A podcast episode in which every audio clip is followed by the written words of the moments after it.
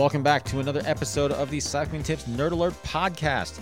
I'm your host, James Huang, and we have a bit of an unusual episode of the show on tap for you today. Part of the reason for that is that I'm actually on vacation as I'm recording this, and getting together with a bunch of coworkers on a Google Hangout to record a podcast absolutely does not count as being on vacation. But as the saying goes, the show must still go on. And I thought I'd take this time to share with you an ultra nerdy conversation I had with Jason Gabriel of Toray Composites about carbon fiber. Now, if you've been riding bikes for even just a handful of years, chances are pretty decent that you have at least some experience with carbon fiber, whether in frames, wheels, or some other components. Chances are also good that Toray not only supplied the actual fibers used in those bits, but also helped those brands figure out how to make those parts as well. Now, we all know that carbon fiber is light and stiff, and also that it can be very, very expensive. But how much thought have you actually devoted to what carbon fiber really is, and how all those carbon fiber things came to be? Is all carbon fiber created equal? How are the fibers even held together? And how are those frames and parts actually manufactured? What do you do with this stuff when you're done with it or if it breaks? What exactly makes carbon fiber so good anyway, and how much better can it get? In this chat with Jason, I go super deep on the technology of carbon fiber, and I dare say you might never think of the stuff in quite the same way ever again. So let's hear it from Jason.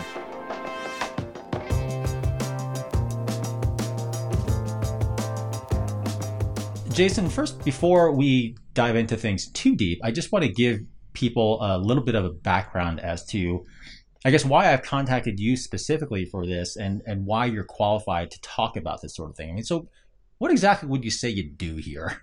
Okay, no, it's a fair question. Um, I'll start with my background. So I'm a, I'm a mechanical engineer out of Penn State, and basically um, I've worked in machine design, and then I did I moved from a, a company that uh, basically made rubber seals to one that made carbon fiber surgical tools and I was just very fascinated by that because I'm I have a real passion for cycling. So I, I had my first mountain bike when I was 13 back in the 80s, and I've always kind of really liked the industry. So I got into into carbon fiber, frankly, because I had this engineering background and because I liked bikes and carbon fiber were, was involved in bikes. So from about 2000 to 2010, roughly, I was doing a lot of processing of carbon fiber at a manufacturing company um, mainly thermoplastic carbon fiber, which we're going to talk about. And then uh, from about 2010 to 2020, I've been with Toray, and I'm an account manager there now. So I, basically interact with companies that either specify um, carbon fiber and glass fiber and Kevlar fiber composites. And I do have some discussions with um, the bike brands as well at times, especially when they're looking for newer materials and leading edge materials, which they all like to do. So I guess to, I guess maybe to, to, to clarify or maybe add a little bit more detail to that. So, you know, you are you are not someone who is at a bike company per se. So you are not the one who's you know designing the frames really, but you are the guy that a lot of these companies come to when they need help designing their frames. Is that correct? I would turn it more that when they have questions about carbon fiber materials and composite materials, I'm one of the local contacts in the United States and Canada mainly that has some background in both bikes and materials. So a lot of times we can just talk about either fibers or you know different um, composite materials. Basically, I I don't you know, and, and this is an apology to anyone who's you know in these other roles. I don't develop the materials, and I'm not you know in a factory making bikes every day, but I have a lot of background in the factories that make the actual materials that people turn into bikes or into satellites or into airplane wings, things of that nature. Gotcha. Well, more importantly, you have the answers to the questions I want to ask you today. So I might. we'll see. I well, might. All right. We'll, we'll see. Well, I mean, let's just get started then. Um, yep. I, I, want to kind of get a pretty broad view of things for a while, for uh, at first, because for as long as carbon fiber has been a, a, material used in bicycle frames and components and whatnot, there is still an awful lot of mystery and sort of just uh, kind of like mystique and intrigue, I guess, sort of on the consumer side as far as what this stuff really is and how it's made and how it's processed and you know kind of why it's expensive, so on and so forth. So I wanted to start with really, really basic stuff. I mean, You know, you always hear people kind of almost kind of jokingly and uh, you know speaking in a derogatory fashion about how carbon fiber frames are plastic, right? And right. you know they they mean that in sort of a mocking term, but the reality is, I mean, the engineering term for this is carbon fiber reinforced plastic, or you know CFRP. So um, from an engineering standpoint, I mean, how, what exactly is carbon fiber in the way that most people understand it?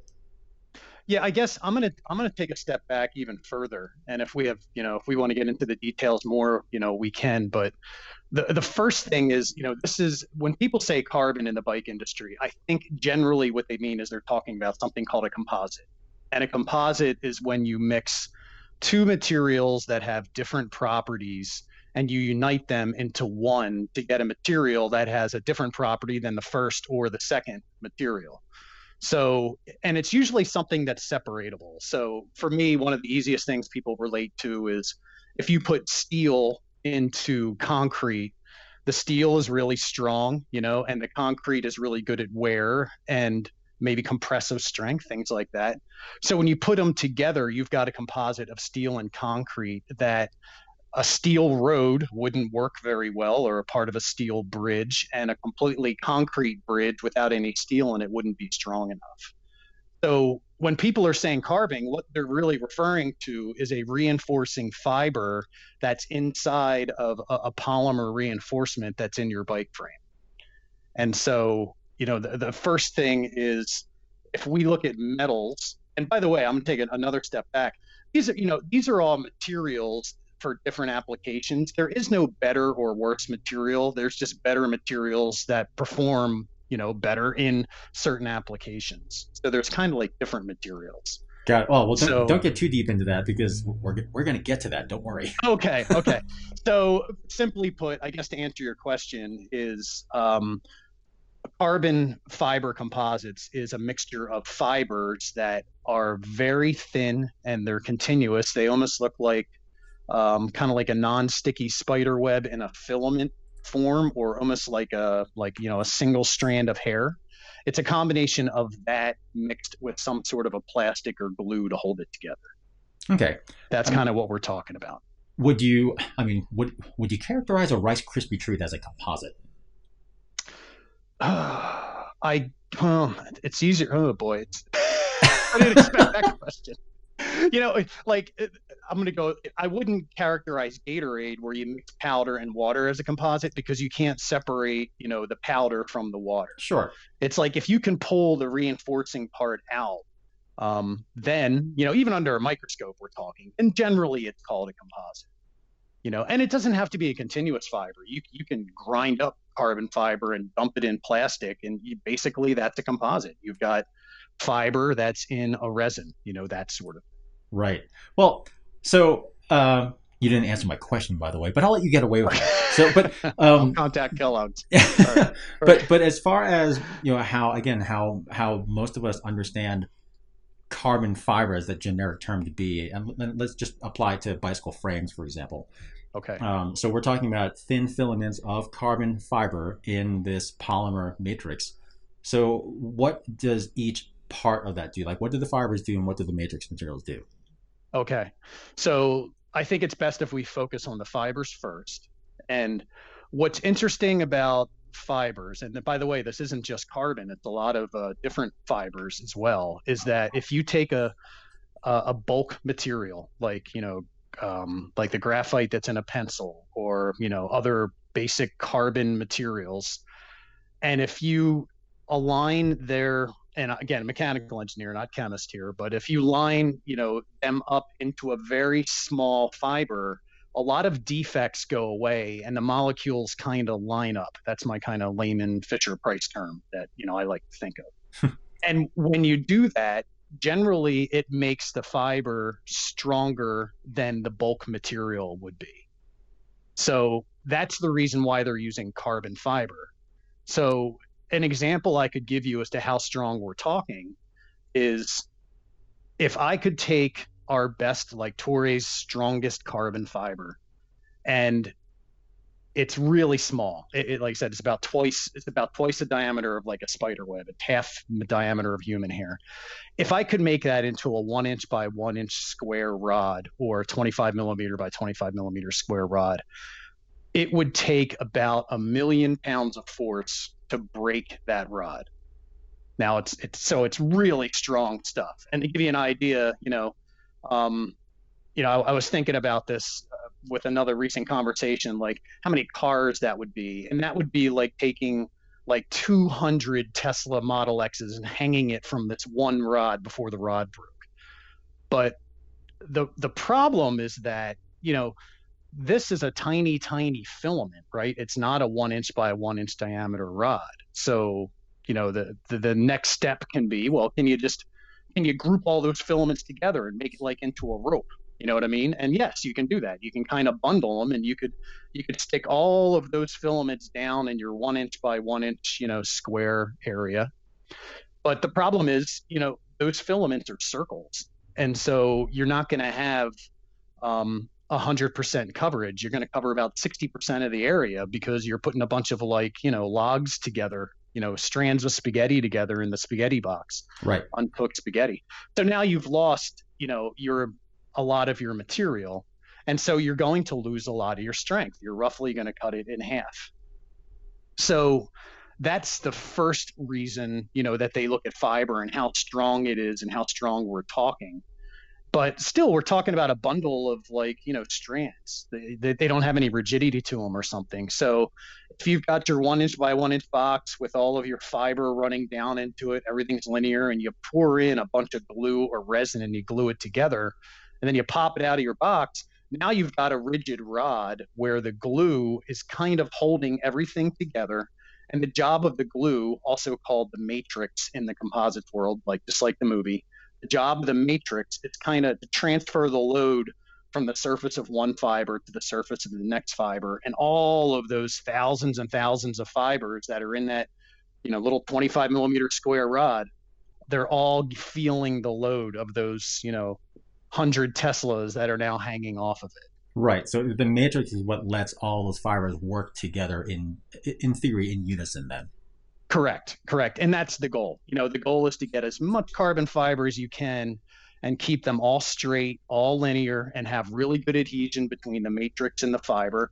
And you can get some really high mechanical properties. Like, you know, in in comparison, I I don't work in steel that often, but like some of the highest strength steels I've seen are about um, three. They would take about three hundred thousand pounds at most, and probably less than that to break that rod and aluminum, I think you're around 75,000 pounds. And, you know, this in its best material is at 500,000. It's a big, it's a big deal. Um, and the, the second part of that is that those other materials I mentioned, they have a much higher density. So, you know, not only is the carbon stronger in that one direction, it's actually a lot lighter than those other two materials by a lot, you know, in that one inch rod comparison.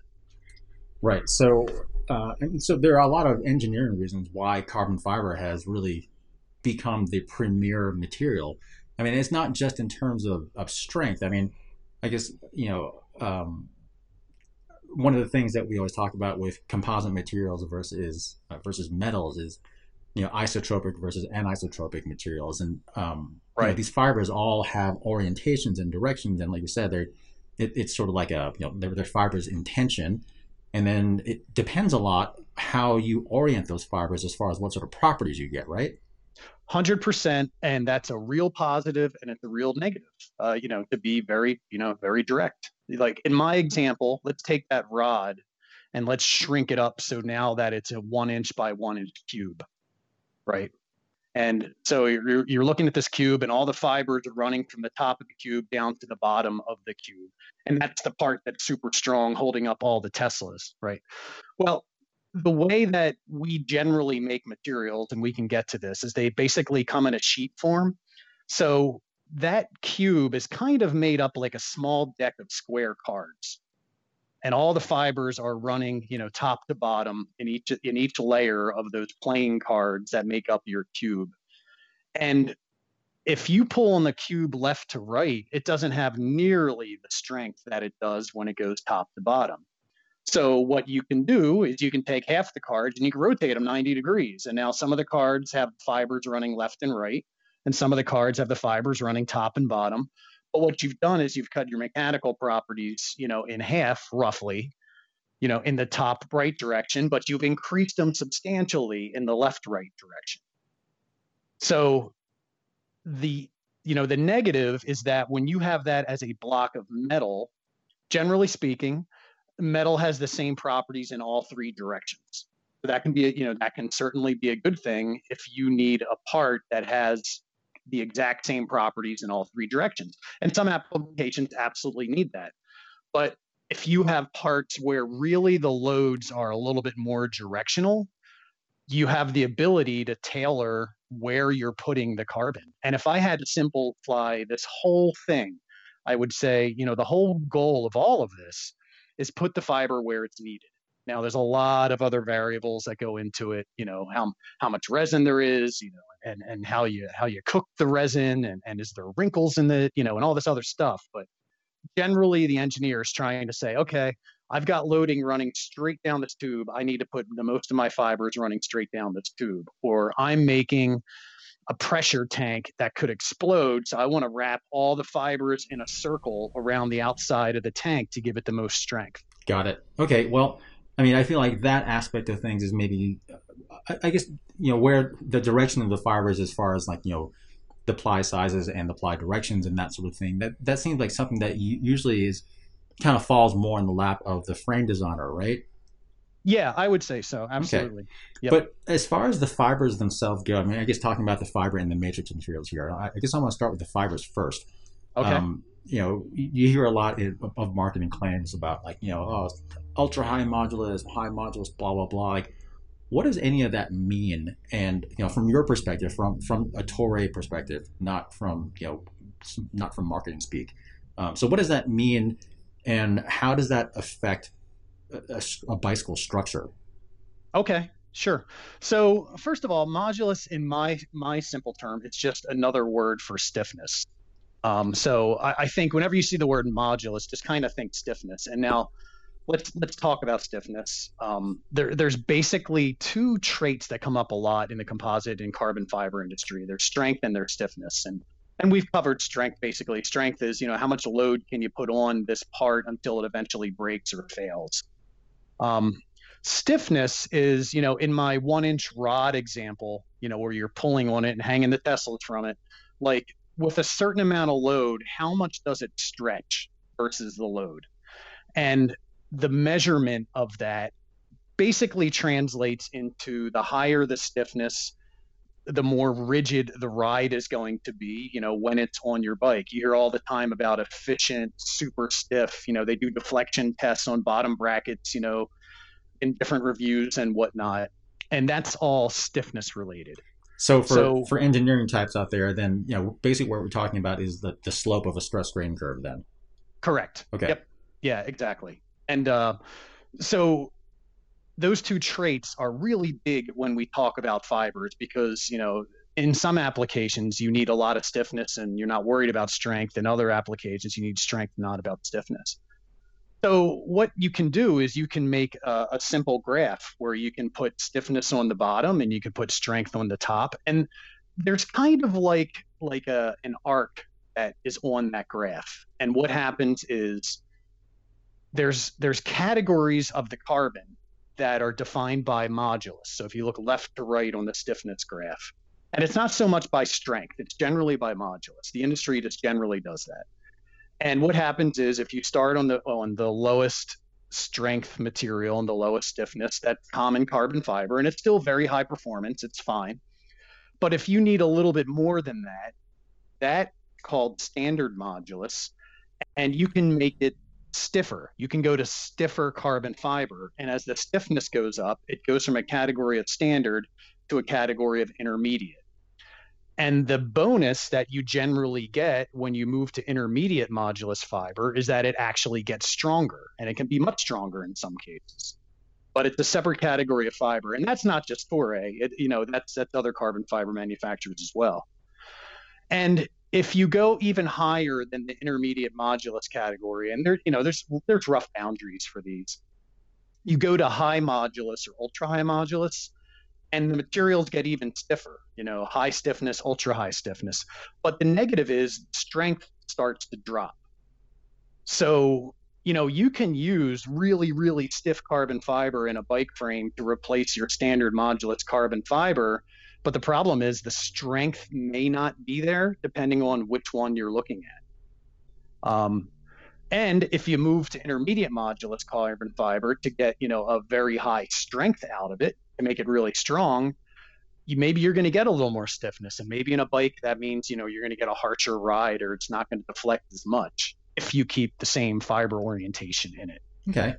Now, so. as far as how these fibers are termed, um, so I mean, it sounds like you know within Toray there is, and, and seemingly other carbon fiber manufacturers. I mean, there are accepted industry practices for how these things are described. You said you know standard, intermediate, high, so on and so forth. Do those terms? Do you find that those terms generally are accurately reflected in how frames are described in the bicycle industry, though? That's hard to say because I mean, to be honest, you know, I'm not at the factory looking at their layups, you know, to, to tell you, but what I can say is, you know, and we can get into fabrication a little bit generally, um, but one of the benefits of composites is let's say you're an area where you want really high strength or really high stiffness you can put a little bit of intermediate or high modulus material just in that area. So you could label something as having high modulus material in it, which it does, that doesn't necessarily mean that the entire frame is made out of that material. But it also doesn't mean that you're better off if the whole frame is made out of that material because it may rattle your teeth and may ride harshly. Right. You know, that sort of thing. Kind of like back in the day of steel frames when someone would say, like, oh, this is a Columbus SLX frame, when really it's just a single tube of Columbus SLX or something. Yeah. Yeah. And, you know, I think it would be very expensive and very unusual to use a, a you know high modulus material all over a frame. I, I just, I my gut feeling and my experience has been that you know generally that's not done. Um, because there are parts that you want to be a little less stiffness, and there are parts that aren't highly loaded and you know don't require uh, really high modulus or high strength materials like uh, intermediate modulus materials generally offer. Well, that's actually a, a perfect lead in to another thing I wanted to talk to you about. I mean, frames, I feel like almost by necessity because carbon fiber frames are ultimately so complex in you know the, the, the, design that goes into them, the pieces, I mean, all the underlying things that you can't see. And uh, in any given frame, by my understanding, there is a, quite a mix of different fibers that go into there. I mean, by from your experience, it, it, you know, what would you say would be a typical number of different fiber types that would go into any sort of, you know, fairly high end frame? Oh boy, and you know, and again, as as a supplier, when you go to to customers, they don't always you know uh, open up and show you exactly everything's in their frame. They sure. they don't want to you know tell competitors and whatnot, but I've seen not only like you know certainly three or four different types of fiber I've certainly seen in frames, and then on top of that, Sometimes it's fabric. Sometimes it's um, different. Uh, I'll call it. There's a term called fiber areal weight, which means how thick the material is going in. There's different thicknesses of material that goes in because some of it drapes a little better and some of it doesn't. And it's you know the the thing that I'm really excited about is that's a really good thing. I mean, you know, you mentioned like a Columbus steel frame. You know, even if you used four different tubes in that, here you could use 400 different pieces that you know have eight different materials in it that are in all different shapes. You know it, you can really get a lot of performance out of this material shape wise and having this much as a resource you know to put in and really tailor the mechanical performance. And that's completely ignoring the idea of just you can orient the fibers different to get a completely different feel out of the exact same shape part Right. So it's not exactly like, you know, you're mixing a vat of melted chocolate and then like pulling a lever and making a chocolate buddy. It's like not not quite the same thing. No, no. I mean, yeah, and, and it just seems like as the bike industry learns more, um, it just keeps getting better and better. You know, I keep telling my, I, I like I got my first mountain bike. We were talking earlier in like 1983, and I've just been keeping an eye on the industry, and I just have such a passion for it. And uh, it's just amazing. I keep on thinking like, all right, they can't make them much better than this, and then they do. And it just it continues. It's it's great.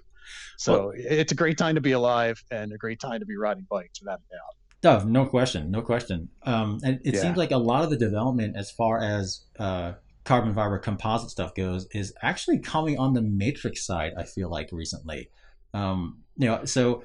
Uh, Jason, I don't, I don't, know how old you are, but I feel like you and I are, are really not too far off. And I remember when I was getting into the sport and looking at all the stuff that was happening. You know, these days, I mean, the, the these plastics that we're talking about for the matrix. I mean, typically it's a it's a two part. I guess more more commonly than not, it's a two part thermoset epoxy. So it's you know I guess you know a lot of people will probably be familiar with you know JB Weld or like you know the the, the epoxies that come like a little double syringe sort of thing and you know when those things cure i mean it's it's done. Like it you have that end product that that that's it. That i mean if i understand correctly that is a thermoset correct? Yep. now correct. Yep. um but now i'm i'm you know back in the day i mean there was also this thing called thermoplastic where you know, basically once it was set you could also heat it up and it would soften or melt. And i guess that's why it was called plastic instead of set. But you know you had you know schwinn frames and scott handlebars and that sort of thing. And those kind of went away after a while. For I mean, I guess it seemed like the technology just wasn't quite there to to to give the performance that people wanted. But my understanding now is that that sort of thing is coming back. Like there's a lot more attention being paid to it, and it seems like the material development has become a lot better. So why are we seeing more attention now to thermoplastics now instead of thermosets? Okay, yeah, that's a that's a great question, and you're absolutely right. And I loved all those bikes, you know, the GT LTSs and the K2 Animals and all that stuff. Oh, I totally really wanted one. 90s. And the Cannondale Raven with the blue. Yep. Yeah, I was all Schwinn know, Project all Underground sort of stuff. Yeah, right. I'm right with you. So yeah, I think we are the same age and lived through that that that dream time, and it's just it seems like it's rekindled as far as mountain bike. Anyway, I, I could go on. So yeah, let's let's talk thermoplastics. Um, so thermoplastics is just like you said you know it, it's basically long polymer chains that are you know kind of uh, combined and uh, simply put i think of them kind of like ice like you heat up ice it turns to water you freeze ice it turns solid except you know generally the plastics we're talking about are all solid at you know typical room temperatures and you have to heat them fairly high to make them melt you know generally 500 degrees fahrenheit you know or more for the higher performance uh, type thermoplastics, there's certainly lower temperature ones like that. And I think what has happened is there's been a bigger push, especially in aerospace, to look at um, automating um, the production of parts and also, there's a second part to it, and we can talk in detail about each of these categories. There's automation that it seems a little better geared to. You can do it with thermosets, but I think it's a little better geared, at least it's going to be as all of this grows in thermoplastics. Second thing is there seems to be a toughness thing uh, improvement that you can get out of thermoplastics as well. And the third thing is just the processing of them and the environmental side, as far as you can recycle them, as far as what it takes to make them and transport them and store them. It's it's a bit more environmentally friendly. Um, so what's happened is they're using the same carbon fibers, you know, that we've spoken about, but they're changing the matrix to thermoplastic. That said, I don't think it's a complete swap. I don't think it's going to be something where, you know, you're going to get rid of all thermosets and everything's going to be thermoplastic. But I really do think you're going to see a growth uh, in in the use of thermoplastic composites. Well, why is that though? I mean, so like I said, I mean, back in the day when you know Scott and GT and Schwinn, those guys were all using that stuff. Um, you know, the they they did tout those benefits back then, but it didn't quite yep. come to fruition in the real world. So um, they are becoming more popular again. And for what reasons? Like, you know, what sort of performance advantages are people trying to get by switching to thermoplastic instead of using the traditional thermoset epoxy? Okay, yeah, I would say the number one thing that that is that is uh, pretty impressive. Well, actually, there's two I would say right now that are that are pretty forefront for bikes. One of them is toughness.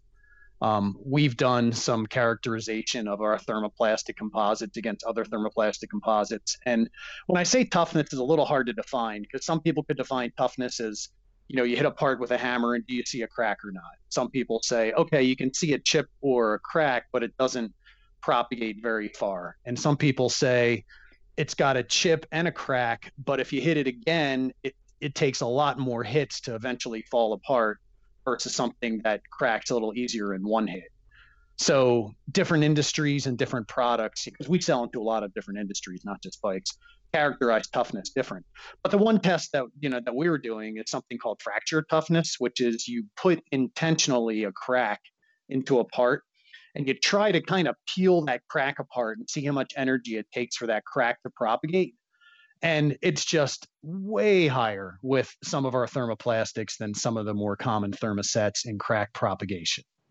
So you know, now we're in a world, you know, back in the 90s, they weren't making rims, you know, for mountain bikes out of carbon. Um, and now we are, and they're pretty common. And there's just carbon all over the bike, and it really wasn't there in the 90s. So I do think that there are different applications that make sense for it, you know, like wheels or, you know, frames or handlebars or crank arms, things of that nature. Um, the second thing, I guess, to say why it's different than the 90s is when I look at the old videos as to how some of the parts are being fabricated, the fiber orientation wasn't very well controlled. Um, I don't know if the material, to me, you know, knowing some about how the material was made back then, I don't think it was quite as consistent. And there are companies set up right now that have uh, basically fully mechanized systems that take a reel of thermoplastic carbon fiber and they cut it and place it in a nice automated consistent way. And they can heat it and stamp it and then they can heat it and stamp it again. And you know they can go through multiple cycles to almost develop it kind of like you're forging metal. And those processes just didn't uh, exist back in the 90s there was a lot more hand labor. And i feel if you're going to build a bike by hand right now thermosets are really good for that. You know like you could build your own bike in your garage. It, it, you know certainly wouldn't be as good as some of the smaller custom builders and the major builders out there who have had years of experience. But it's very drapable stuff you know that's that's much easier to do with your hands and it's kind of sticky and you can position it easier. Um, thermoplastics at room temperature kind of feel like a manila folder or a thick piece of paper. They don't have any tack. They're kind of boardy. Interesting. So you got to get them really hot to to to make them soft and to stick together.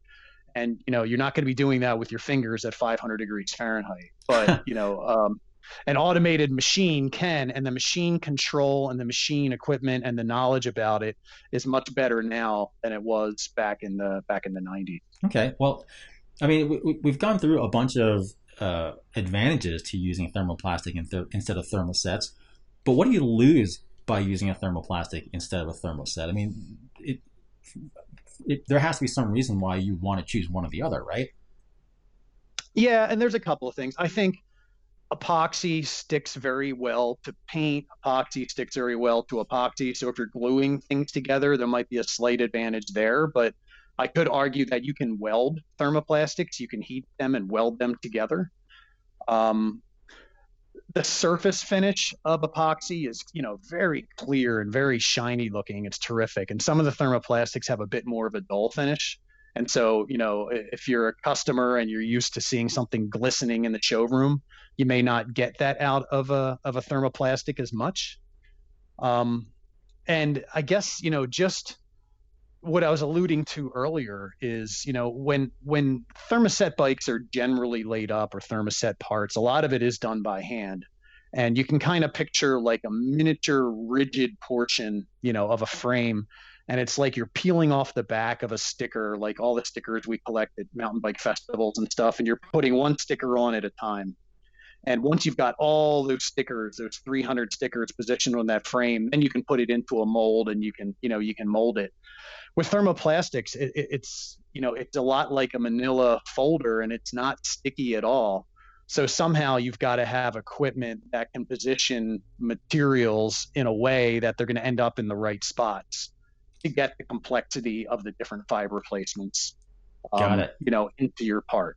So there's a, a definitely a, a, process ramification here. Um, we'll get to that in in a minute. Um, sure. But I did want to ask you one other thing about matrix materials because um, there's a mountain bike company called Revel that um, they've been doing some pretty interesting stuff. Um, they seem to be kind of making a pretty big splash, despite the fact that they're a really small upstart company. But recently, they de- they, uh, they debuted a set of carbon fiber um, mountain bike wheels that uh, that are actually using just nylon as a matrix material instead of a two part epoxy.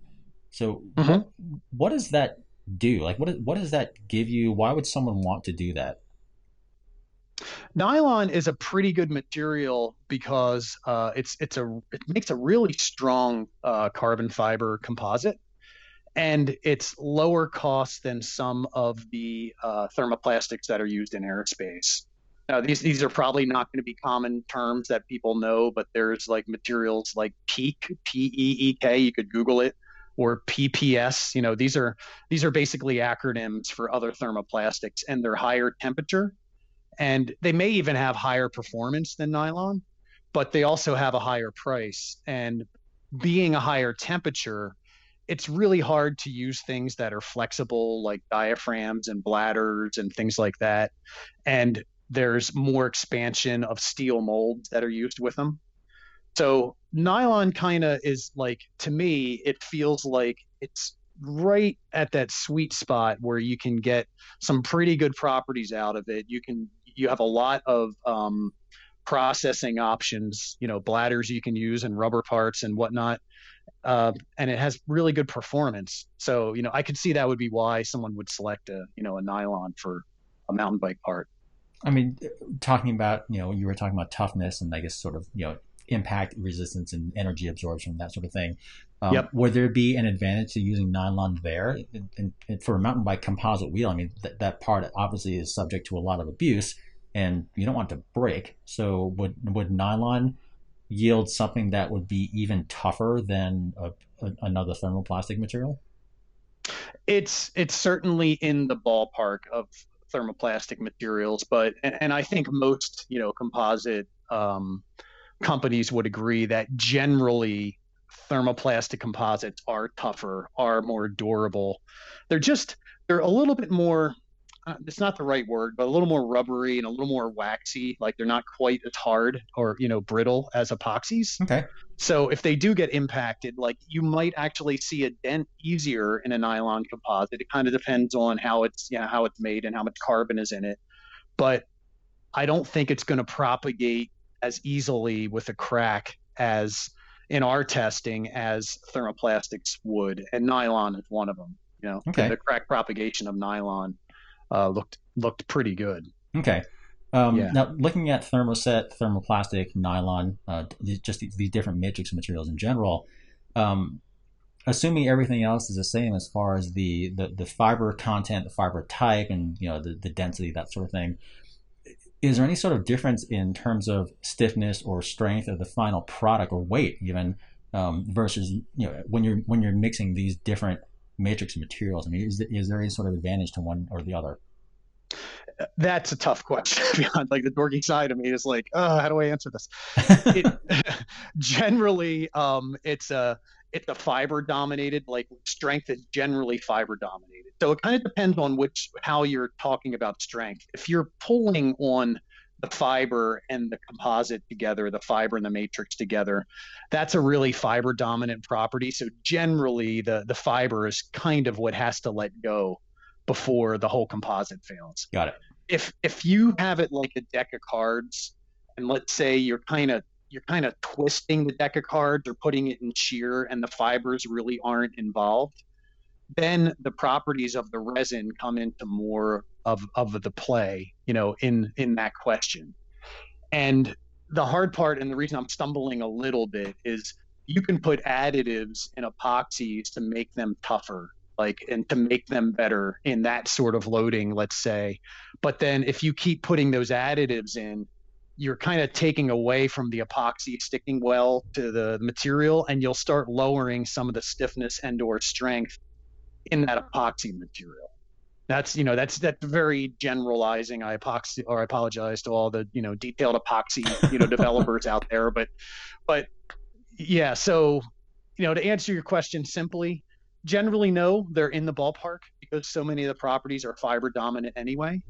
But it does go case by case. you know which resin exactly are you talking about which fiber are you talking about which loading condition are you talking about okay fair enough i feel like a lot of the answers to questions that i'm asking can, can be answered by it's complicated no, yeah, they are, and, and I hate hate doing. I was, was talking was talking to a friend of mine earlier, and uh, it was just like you gotta, you know, like try not to get, don't go too deep in the rabbit hole. But it's hard, man. It's just like I really enjoy talking about the topic. throw bikes in there, and it could be here all night. So, well, hopefully we won't be here all night, but I, I have a feeling okay. we're still gonna be here for a little while longer because because. Uh, the other thing that I wanted to talk to you is not just about the materials themselves that go into a carbon fiber composite, but um, you know, you and I have spoken, you know, a number of times in the past, and uh, one of the things that you always talk about is sort of how, you know, carbon fiber structures, as far as the performance of them, are you know, they're ultimately dependent on sort of, you know, I think you had called it like sort of like the, you described it as a triangle or something like a three three legged stool, yes. basically. And so, what do you mean by that? Okay. It's it's tricky when you're working with composites. And this I mean this can fit into other materials as well, but I think it's even more important for composites. Like when you're when you have an application and you want to make a part, like uh, you know, a top tube or a crank arm or something like that, you're thinking, all right, it's got to do this certain job. And so first thing I'm going to make a shape and you make a shape and that's kind of one point of the of the triangle and you go, great, this shape's going to fit, everything's going to work, you know, it's it's as aerodynamic as I need it to be, or whatever the requirements are. And then the second end of the triangle that you have to think of at the same time is the material, because certain materials can't be made in the shape that you're talking about. You know, they're they they just they can't they're they're just not going to be able to be processed into that shape. And then the third part of the triangle is the manufacturing process that may be available to take that material and make it into that shape. So if you're a, if you're a designer and you don't know what materials are available, but you generally know processing, you could have some hiccups because you're not aware of what the best materials are out there and if they can be used in the process and if they can can be made into your shape. And you know, with composites, it's even a little bit trickier because if you look on the material side of things, there's different fibers, there's different resins, and then there's different layups, and then there are different thicknesses of the plies, you know, and there's even different woven fabrics that you can use. So it, you know, it's a lot to think about all at one time when you're designing a shape, you know, as a composite. Well, I, I feel like right now, you know, with so many people kind of under stay-at-home orders and whatnot. I mean, I know that, you know, baking is this thing that has suddenly, you know, cropped up as this massive at-home hobby and yes. Um, and this analogy just popped into my head of, you know, it, it, it seems like it's almost sort of like baking. Like you have, you know, not just the, the, the list of straight ingredients that are on there, but you also have sort of like different grades and qualities of the ingredients. And then also, you know, you were talking about different temperatures and times. And I guess that would be sort of like the processing of it. And all those things right. influence how, you know, your, your bread turns out, right? Yeah. And, and in fact, I think, you know, it, it could even be a little bit more more complicated because you know it, with the bread example you're not like shape constrained. You know you can only make a you know a top tube a certain dimension to fit into the head tube or the seat tube and you know that sort of thing and it can only join in a certain way. Oh that sounds like a challenge so, now. It's it's yeah so yeah it, it, it's it, it's it's a lot of looking at all of it. And you know i think one of the the advantages of you know working with metal is generally metals have the same properties. You're working with just 6061 t6 or you know just you know 3 2.5 Ti or whatever it is that you know they're using. And it and it kind of narrows down the the processing options a bit and it narrows down the material selection a bit. But if you have the ability to look at all of those complicated materials and mixes and combinations and the experience of you know what works what doesn't work you can make a higher performing part with a composite but it does make it more complicated there, there there's no doubt so in terms of the experience and complications that you were talking about so let's say that you are a frame designer and you say you know you kind of have it down as far as your current product as far as you know the fiber types you want to use and the orientations and you know the the, the, the ply sizes and shapes and, and the, the tube shapes and all that other stuff. And then let's say you want to add in like a little refinement or an update and you want to change even just like one fiber type or one shape in one part of a frame or something like that. Does that affect everything else at that point? Like, do you have to kind of look back at every other aspect of the design? Like, does, like if you were to change a fiber type here or a different ply layup, some sort of thing in another area of the frame, does that change your processing then? Not so much the processing, and that's one of the advantages of the composite. And doing a small change like that you're talking about, it's it's yeah, it's not a drastic process because you know if I'm thinking about you know um, road, well I shouldn't say like you know hollow bike frames in general, most of them are made by putting some sort of a flexible bladder inside of a, a clamshell mold. So not all of them, but you know certainly most of them. So if you add more plies on the inside or you change a ply on the inside, you know, the bladder just doesn't expand as far or expands a little bit farther. And so you can really get into a nice um, cycle where you can be like, I'm going to make one change and I'm going to test that frame, and I'm going to make another change. I'm going to test that frame, and just kind of see what it does. You know, the the analysis that's done ahead of time, whether it's metal or composites, you know, it, it's really just trying to narrow down um, uh, alternatives, right? Like you know, you could you could just pick some materials and throw them in a frame and you know try it in a in a test rig and hope that it works, or you can kind of narrow down your risk by doing some sort of computer aided design ahead of time. So you know. I, I don't know that uh, that doing changes like you're talking about drastically affect the computer models. I'm sure they do, you know, on really intricate parts. But I think uh, most companies are kind of doing a combination of like empirical testing and you know computer aided design and they learn year after year you know what worked what didn't work what made the bike lighter what made it ride better okay. and you can you can just see that you know as you look through the decades you can just see it like the progress and, and it's shared between brands you know people reverse engineer things and look and and it's it's better for all of us like the bike is and the bikes in the processing by the way in the last you know, people sometimes talk about uh, aerospace this and aerospace that and how great it is, and it really, you know, they, it is really great. But if you look at bikes over the last, you know, 20 years, the the novel concept that they've come up with on their own to make these frames better and better and better, it's really impressive. In your opinion, I mean, again, I think we've already established at this point that you and I have have watched a lot of this technology happen right before our eyes over a pretty long period of time. Um, and it is pretty astounding how good stuff is now relative to how it used to be. Um, how much better do you think this stuff can get, though? I mean, I guess a lot of it depends on what sort of materials are developed, that sort of thing. But I mean, really, I mean, how how much better can this stuff be?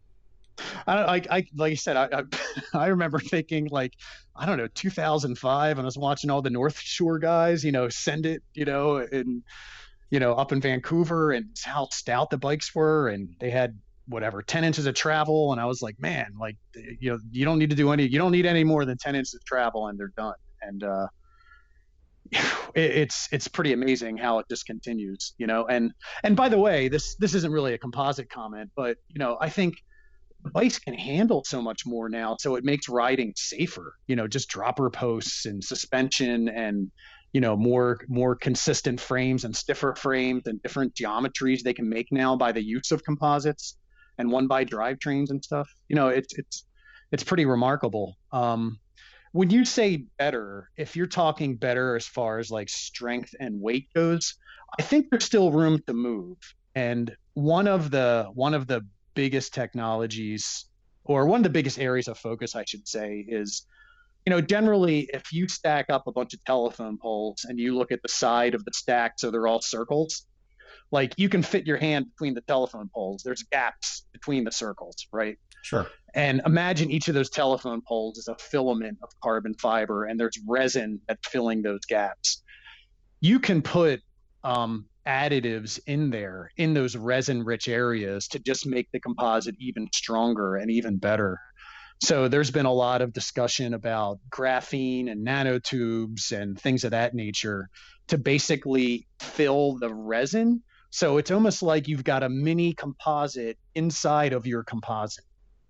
And so, you know, that's something that's that's definitely happening. and on the processing side of things, you know, automation, people talk about 3D printing and whatnot, and there are similar processes that have been done in composites for a while, but I think they were much more compli- complicated, expensive equipment back then. And it's now getting less expensive, and um, the materials are getting more consistent.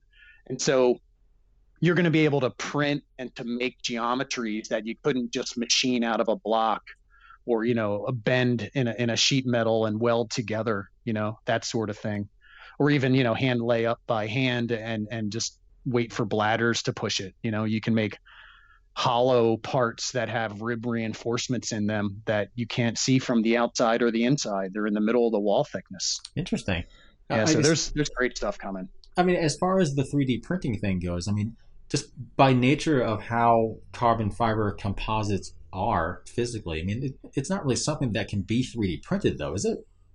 Well, that this is another advantage of a thermoplastic composite. Like if you buy your $400 3D printer for at home, it's basically using a cord of thermoplastic and it's melting it and it's just kind of dripping it down on that table as it prints layer by layer. You know, Toray manufactures uh, carbon fiber tape that you know you can you could heat it and lay it down layer by layer and in aerospace, there are companies um, that are using laser heating systems to lay down those layers of tape one layer at a time. You know, very, like like a thickness of a sheet of paper at a time, in a quarter inch or you know maybe a five millimeter wide strip, and just building it up piece by piece. But there's no way to incorporate the fibers when you do that, though, right? I don't know. The fibers are in the tape. Like I, I think of our fibers as, or I'm sorry, our tape as almost like a mini plate of carbon fiber that's one sheet of paper thick, where all the fibers are running down the length of the roll of tape that we make. And that whole tape is surrounded by nylon or PEEK or some other thermoplastic. And if you put two pieces on top of each other and you apply heat and pressure and you withdraw the heat, those that one sheet of tape is stacked on top of a second sheet of tape is now a single plate that's two sheets of tape thick. Gotcha. And you can keep doing that and building it just like 3D printers work. Huh. And, uh, Interesting. Yeah. I guess um, I, I do have one big question I want to ask you at the end of all this, but um, what about recyclability of all this stuff? I mean, because it, it is a fair bit amount of I mean, companies seem to be very careful. I mean, the materials are expensive, so they, they seem to be pretty careful about how they are, you know, cutting the plies and, and minimizing waste and that sort of thing. But yep. what do you do with this stuff after, you know, what do you do with this, the, the pieces that are left over? Or like, you know, and when something is is broken beyond repair or someone just throws it away, whatever. I mean, can, can the stuff be recycled? And when we're talking stuff, Uh, do you mean the thermoplastic specifically, or, or well, are you saying both? I guess both. Or the I mean, thermosets oh, as well. Both. Yeah, both okay. of those. Thermosets, I'm not that aware of as far as recycling programs. Now, there's probably people that have a lot better background in it than me, but my general understanding is that you've got a combination of epoxy or some other thermoset and fiber, and you have to heat it or burn it, you know, off to basically pull the carbon fiber out or maybe you can you know chemically get rid of the epoxy and you're left with carbon fiber and you can recycle it. It you know it from and apologies if i'm wrong but from the outside that seems like not the ultimate recycling that everybody has in their head but it is certainly better than going and making more you know carbon fiber. So there there is definitely an aspect to it. Okay. The thermoplastic possibilities are a lot easier because generally when you heat up a thermoplastic composite, it the plastic that's surrounding the carbon, let's say, it melts. You hold it into a shape, and then you draw the heat out of it, you know, and it turns solid. And let's say you take some of our tape and you stack it up and you make a plate out of it. You heat it, you melt everything together, and out comes a one eighth inch thick plate that started with you know 20 sheets or 30 sheets, whatever it is, of our tape. You can then take that plate that has continuous carbon fiber running down the length. And you can move it under an infrared lamp and you can melt it again and then you can stamp it like sheet metal. So maybe now it's stamped into like a C channel type thing. And then there are other methods out there that they don't really call composites, but they really are. And it's something like an injection molding resin. These are little pellets of thermoplastic, but inside the pellets are chopped carbon or chopped glass fiber. And this is this is something like a lot of pedal bodies on like a flat, you know, mountain bike pedal that's plastic. A lot of times they have chopped fiber inside the pedal body.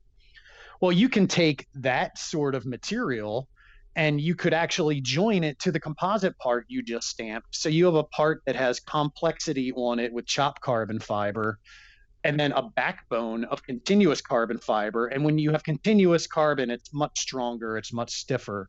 And now you've got this part and it goes out into the world. You can take that part back and you can chop it up and you can add more virgin, you know, normal plastic to it and you can pelletize it and basically make it into that same injection molding compound. It's like zombie and then carbon you could fiber. you could yeah you so and it's it's still carbon fiber reinforced. It's still nylon and carbon fiber, you know, 100% or whatever thermoplastic you use. So, you know, I, I look for the day that, you know, at some point, you know, cranks are made out of thermoplastic composites and, you know, they've got the uh, the threaded parts are you know uh, injection molded right in them with a core of continuous thermoplastic carbon fiber and maybe it can come back to a company they can cut off the metal end and, and maybe there's a part that's scrapped or maybe you can get the metal end out. And you could grind it up and make it into tire levers to put on you know that a really strong tire lever to to get that bead to pop over that tubeless wheel that's so hard to do at times. Right, like so- you know like I, I think the potential's really there but Okay. there needs to be a, a stream that's set up. And we just don't have uh, the stream at least in the bike industry of those carbon fiber parts to do it but i've heard people talking about it and it and it is definitely feasible with a thermoplastic composite Yeah, I mean, I guess um, I'm not even sure what year this was now. Maybe like 20. God, what? Ooh.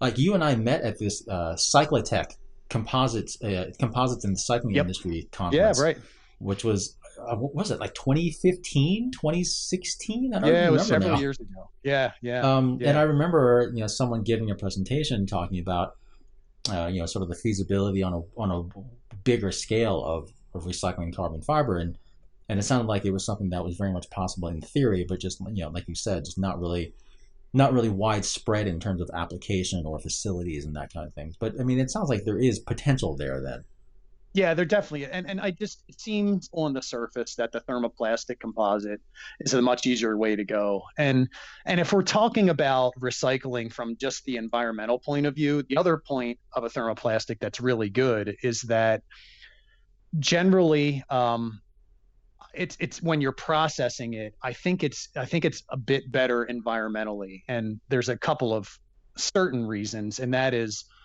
usually when you're laying up a thermo a thermoset uh, material, the reaction is kind of happening, and you've got like 20 days. You can leave it out at room temperature, and then it, it it's really not the same material that it was when it started. So we have big freezers when we make thermoset prepreg, and we keep the material in big freezers. And then if we ship it to someone, we ship it in a refrigerated truck, and then they put it in their freezer, and then when they're ready to use it, they pull it out. So usually, you know, there's that, and it, it's got you know this this solvent thermoset background to it.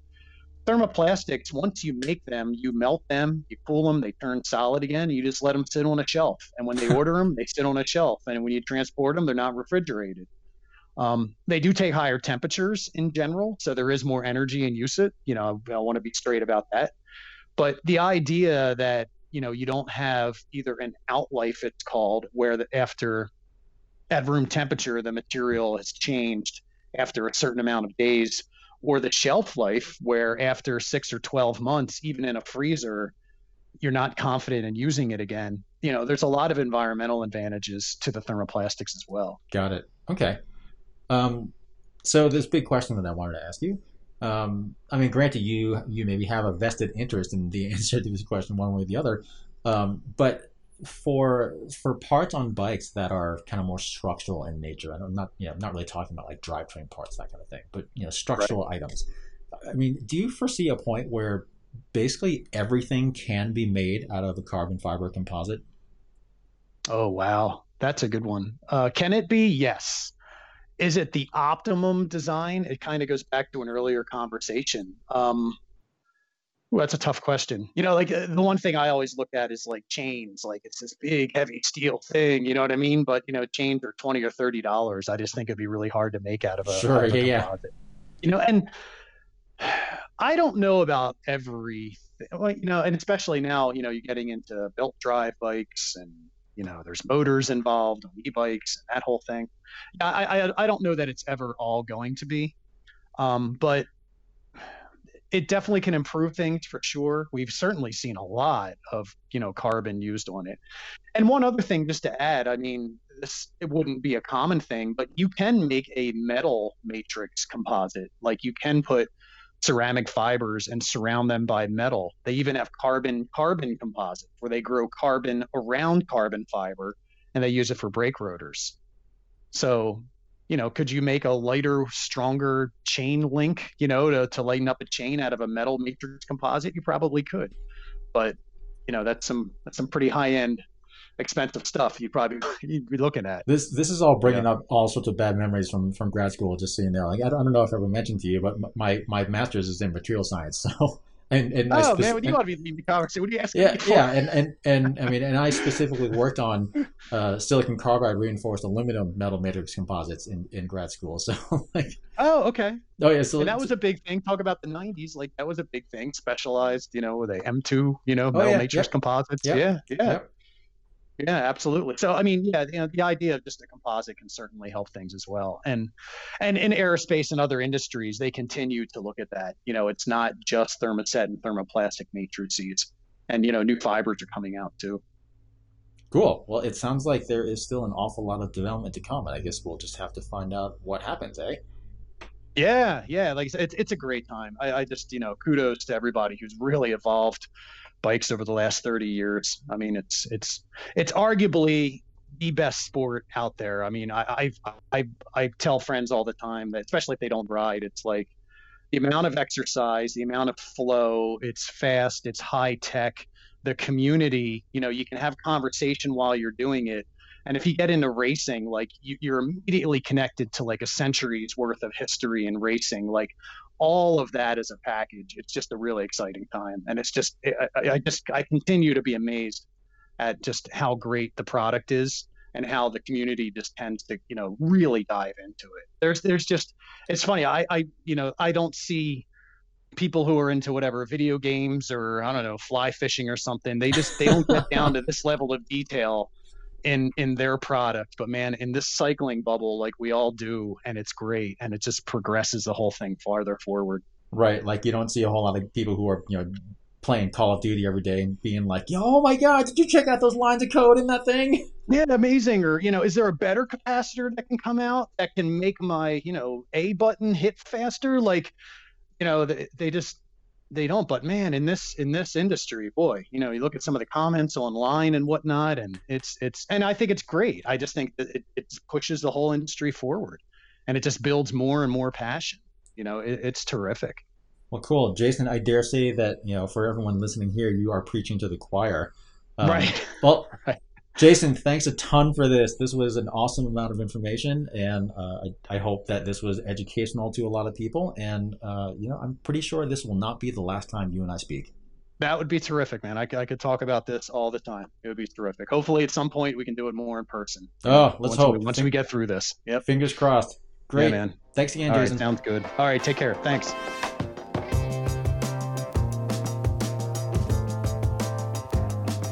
Thanks for listening to all that, and I hope that you found the discussion pretty enlightening. I dare say you might think that carbon fiber, if anything, maybe should sometimes be a little bit more expensive than it actually is. Because as it turns out, it's pretty complicated stuff. If you like what you heard, please give us a review or rating and make sure to subscribe so you never miss a future episode of Nerd Alert. And with that, I am now going to return to being on vacation and I'll be back with the rest of the Nerd Alert crew in two weeks with another regular episode. Thanks again for listening, and we'll see you soon.